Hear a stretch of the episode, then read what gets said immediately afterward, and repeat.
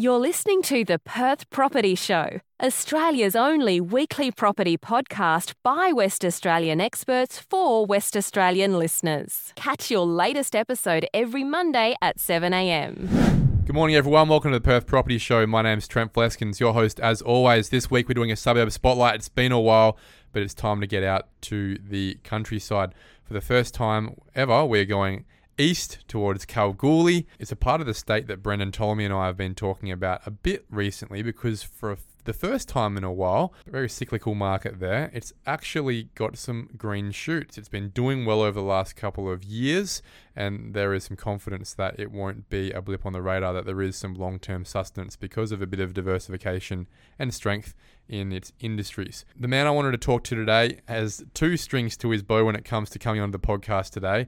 He has sold an absolute monster of properties in Kal, and he's also received the REIWA Rookie of the Year last year. Elliot Briers of Kalgoorlie Metro Real Estate, thanks so much for coming in, mate. Thanks, Trent. Thanks for having me, mate. Absolutely. To be Rookie of the Year in general is something that most kids should be pretty proud of, but to sell 82 properties in what actually turned out, I believe, to have been nine months in the game by that point in time, you know, very well for someone in their 20th year, let alone someone in their first year. Yeah, thanks, man. I appreciate that. Yeah, not really something I really thought about too much coming into the game.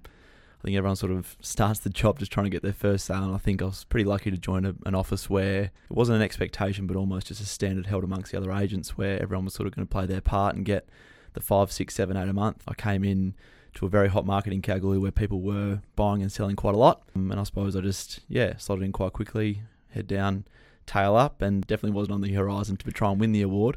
But it was a nice accolade to get at the end of it. So to win the award, you're up against some pretty good performers as well at the time. You weren't the only one in your own stratosphere there. There were some guys who were holding your tail, but to get 82 sales regardless, I know agents. I know agents were number one in their suburb who have been doing this for decades, who are very, very good at their job, very hardworking as well, who don't come close to 82 sales a year let alone nine months, right? So well done on that. I assume there's many more big things to come. Thank you, mate. Let's hope that for years to come, Kalgoorlie is benefiting from clearly what is a good service and maybe for you, there's bigger and better things on the horizon as well. Thank you very much. I sure hope so. That wasn't the point to get you in, though. The big point is to talk about Kalgoorlie. It's an area that we haven't covered before. As I said, we've spoken about it a bit recently because there's a bit of interest. It's bubbling up. Finally, Kalgoorlie is getting a little bit of love, and that doesn't start from people just wanting to live in Kal. They're obviously there for, I assume, work. Correct. Can you tell us a little bit about what it's like on the ground at the moment before we go back in time and, and understand some of the history of the place? Absolutely. What's So- the feel right now, mate?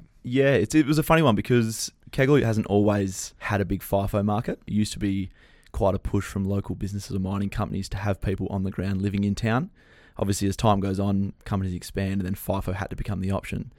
Sort of since that's happened, sort of 20 years ago, the town has, in some stages, struggle depending on the, the stage of the cycle. As it stands right now, footy clubs are full, housing is a problem, accommodation's a problem, and there's lots of people around you drive down the main street and Hannan Street and you, you might drive for 100 metres trying to find a parking spot.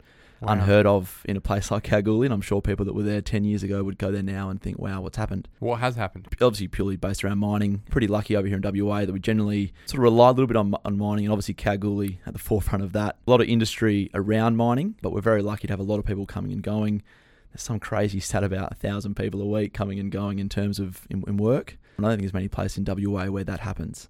For people who are maybe on the east coast or don't know a lot about Kalgoorlie, can you explain what is the industry here? So obviously mining, but most people, I'm sure, I hope would know, it's the home of the super pit, right? We're talking gold. The richest square mile on earth, they call it. It's yeah, not- so there's no iron ore here. It's all gold, bit of lithium, bit of copper, right? Yeah, bit of nickel in there as well. Yeah, so basically talking like 1860s gold rush. People come out there trying to strike gold. As that sort of moved on, Coolgardie was the place to be, not so much Kalgoorlie. As it expanded, you hear of places like Gwalia, which is now a ghost town, and then obviously Laverton, Leonora, places like that. Kalgoorlie and Boulder were their own separate towns. It was only sort of 1989, I think it was, they amalgamated and you hear Kalgoorlie Boulder. So yeah, not always been the hotspot, it's just been the goldfields as a whole. It's sort of last been the 30, 40 years where Kalgoorlie Boulder has been the thing running it, and obviously the Super Pit being a big player in that. Yeah, obviously, I, I think it was Bondi, wasn't it, who amalgamated all these little shafts. I think it was 40 something shafts at the time, little uh, mining companies there, and thought, guys, why don't we just get our heads together, get rid of all the sand in between, Yeah. and make it the super pit for what it is today. That's obviously changed the place. But, you know, even in the last 10 years, I uh, having worked in the gold industry myself back when I was in my early 20s for a company that managed the super pit actually, I'm very aware of the cyclical nature of Kalgoorlie. When I first started my career, gold was absolutely smashing. The, the price was about $1,800 US. Then over time, after the GFC, that gold price starts to fall through the floor again as demand falls away. Then, when the gold price starts to drop, it becomes less economic to develop. Mining companies start to move into care and maintenance and just wait essentially until prices go up again. So, that's, I guess, what you're talking to is that cyclical nature of if we can't profitably mine, we're not going to, and therefore people lose their jobs. Correct. And I think from a, a town that's also trying to manage population with industry as well, it becomes a tough one. And when that price does float around a little bit, you go from quite decent vacancies of 10, 15% down to about 0.3% we're at at the minute. So from a housing or a property point of view, you know, we obviously react very much to the mining and what's going on there. But yeah, there's definitely some challenges involved. So well, that's the point, right? It's a, it's a town that's small enough that small changes in population make a big difference to the supply stock. Everyone needs to obviously live somewhere, and obviously supply lags demand. So if a business wants to start up and bring in 200 workers, 200 staff to their operation, well, it would take years to get maybe 100 houses up, right? And it also, uh, workers' accommodation is something that's not as prevalent in somewhere like Kalgoorlie as it is in Karratha, for Mm. example. So FIFO has become a reality. We're now at a gold price again of over $1,900 US, which is a price that is very profitable for a lot of these long time mining companies. When you talk about it being a town that is chockers to the brim, it's not surprising. yeah, It's one of those towns that I assume if you know where the gold price is, you know where the property market is. obviously no one's moving to town to live by the beach. Mm. So we generally find that when it does fluctuate, obviously it becomes more of an accommodation shortage as opposed to a housing shortage. Like you said, you can't just turn around and create 500 places for people to live. So generally companies start buying up existing housing in town. When there are people looking to move to town, mums and dads and families and whatnot, we do find that that stock is dried up quite a lot. And that's where we're at at the minute. There's not got- many builders in the market, is there? Correct. No, there's probably four at the moment that are sort of building that mum and dad product. In terms of development style commercial product, it's yeah, few and far between.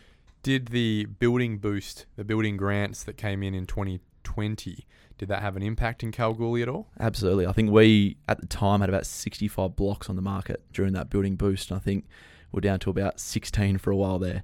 It wasn't really expected at the time. I think a lot of people were pessimistic about where the market was going to go. Um, A lot of people jumped in and pulled their socks up and got into it. We haven't really felt the building timeline extend as much as what other people might have, but definitely from a market point of view, land supply has dried up a little bit.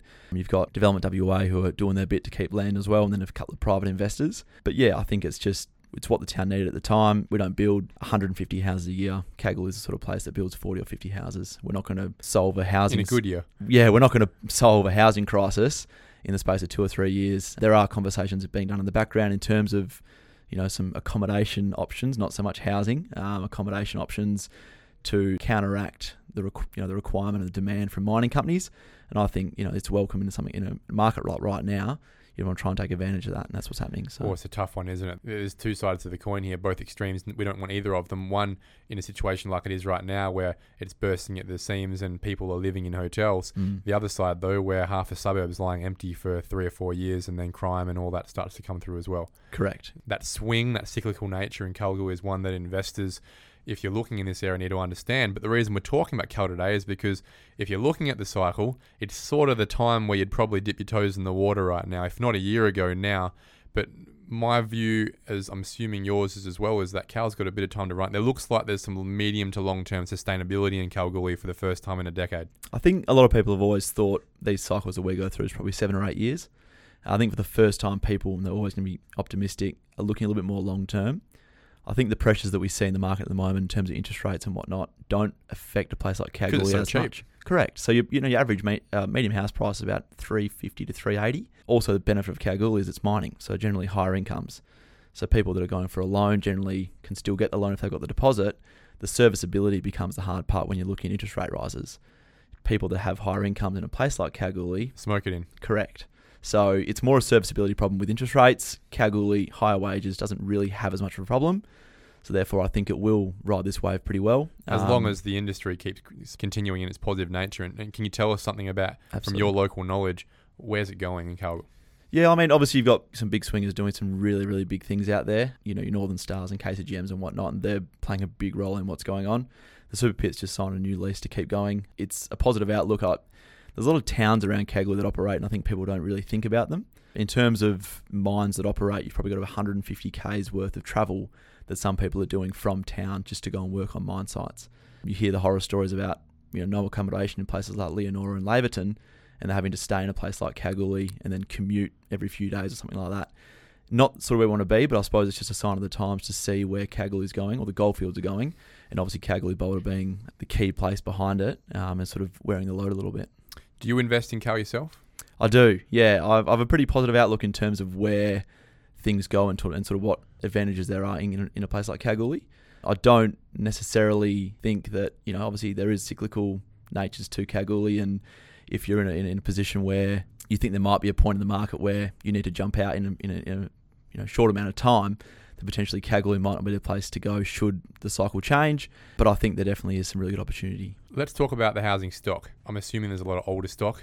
We're trying to get the most we can out of these properties over decades and decades. Can you talk to the options we've got here from the smallest, cheapest property to the largest, most expensive, highest value properties. What does it look like? What are the housing types? What are the building materials? Yeah, so it's a bit crazy at the moment. We've got the old sort of asbestos houses built South Boulder, Boulder, those sort of areas. You can pick up a 500 square metre block with an old asbestos house on it for, you know, sub 200 grand. Still livable? Yeah, and the crazy thing about it is, you know, they're three by one and they're currently getting rental appraisals and, you know, applications for 450 bucks a week. So the rental yields through the roof. It's, it's madness. It's madness. And obviously there is the obvious investor side in terms of maintenance. That can't be forgotten. So in terms of a short term investment, there are options to make some money from that yield that you can get. But obviously, from that product, there is the maintenance side. Um, in terms of, like I said, the last 20 years, Kalgoorlie's been building 40 or 50 houses a year.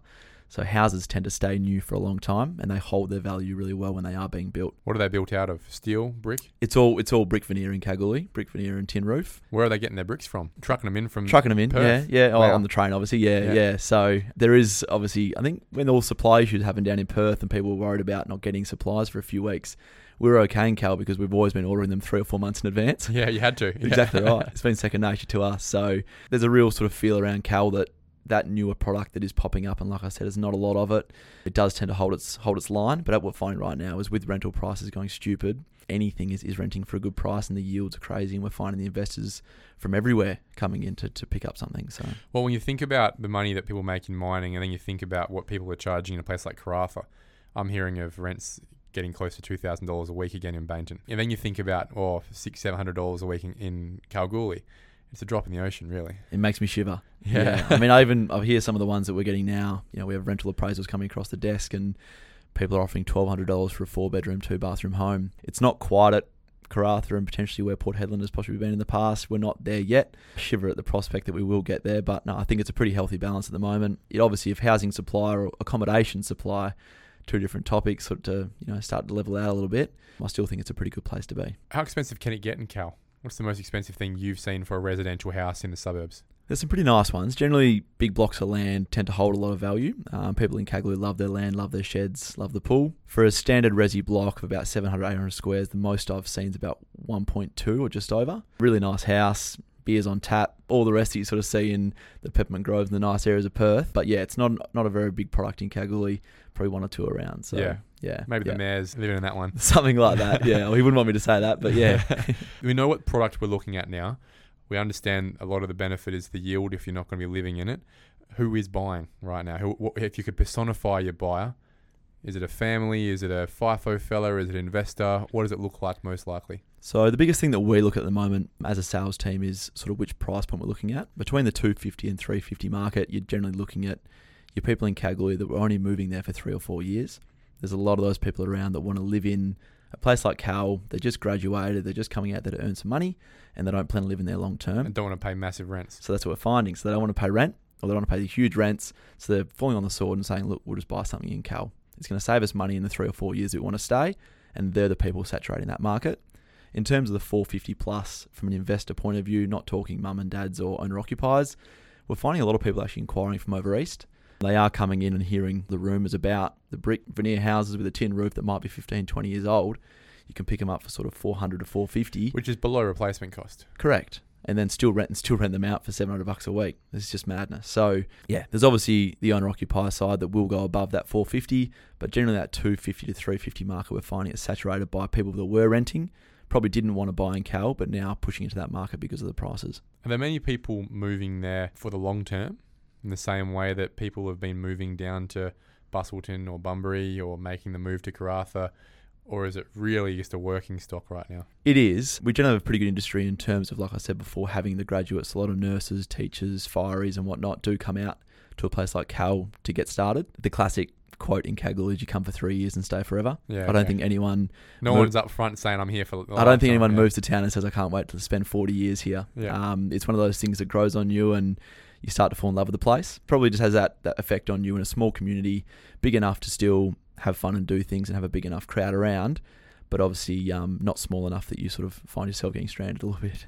Who's selling right now? This time of the year, obviously, a lot of people coming and going from town. Like I said, a lot of people do actually stick to their word and get in three and four years. This time of the year, it's a lot of mums and dads that move around, obviously, school years and whatnot. Investors who bought in the last boom are now potentially selling. They've probably had a po- positively geared rental investment for five, six, seven years since the last boom, and they're now looking to get out. That might just be their investment position and what their outlook is at the moment, and they're looking to move on. But yeah, it's mainly just mums and dads this time of the year. That's a, a seasonal thing. But what we're finding is now because we're getting back to those prices where they were probably five, six, seven years ago, is some investors are looking to sell up. They might have existing leases on property and not be wanting to go around again another three or four year lease. So All right, so we've spoken about our product, who's buying, who's selling. Can we get a bit more deeper into the residential market in Kal? Kal isn't just one suburb. You've got your six or seven suburbs within Kalgoorlie, and I guess they have different socioeconomic positions, different benefits, different price points. Can you walk us through those as if they were your, your children? Yeah, correct. All right. You sort of look at a place like South Boulder and Boulder. They're generally sort of starting at the, at the lower end in price point. Victory Heights is another one that's just off the border of those two suburbs, but has a lot of newer housing in there. They were probably built in the 80s. They are brick, they are tin roof, as opposed to Boulder and South Boulder. A lot of those are the old asbestos style or cladding style on stumps. As you head back towards town, you've got your South Kalgoorlie, which is again an older style, but still in that stump stump land in terms of no no concrete slab, no brick veneer. Heading back through Kal, very similar, but are probably starting to move a little bit up in terms of the price point.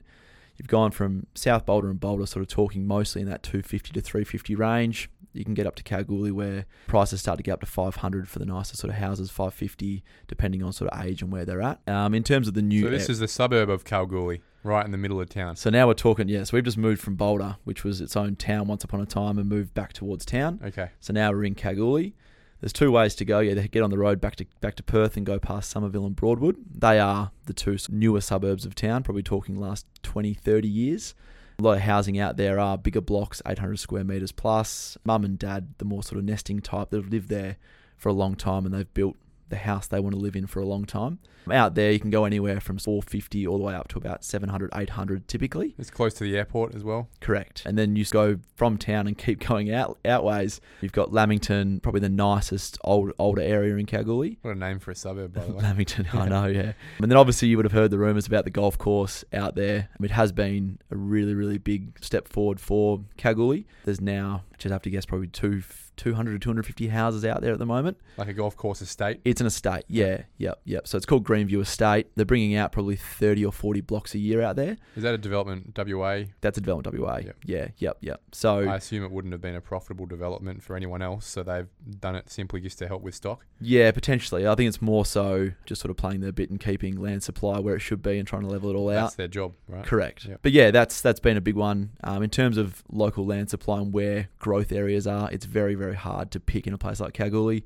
We are landlocked by mining leases and also native title, so there's not really opportunity for developers to come in from outside and go on Google Maps and find a block of land on the outskirts of town and pick a big plot of land to subdivide. We are landlocked by those two things, so that's the challenge that you find in a place like Kalgoorlie. You got to kind of grow inwards as opposed to out.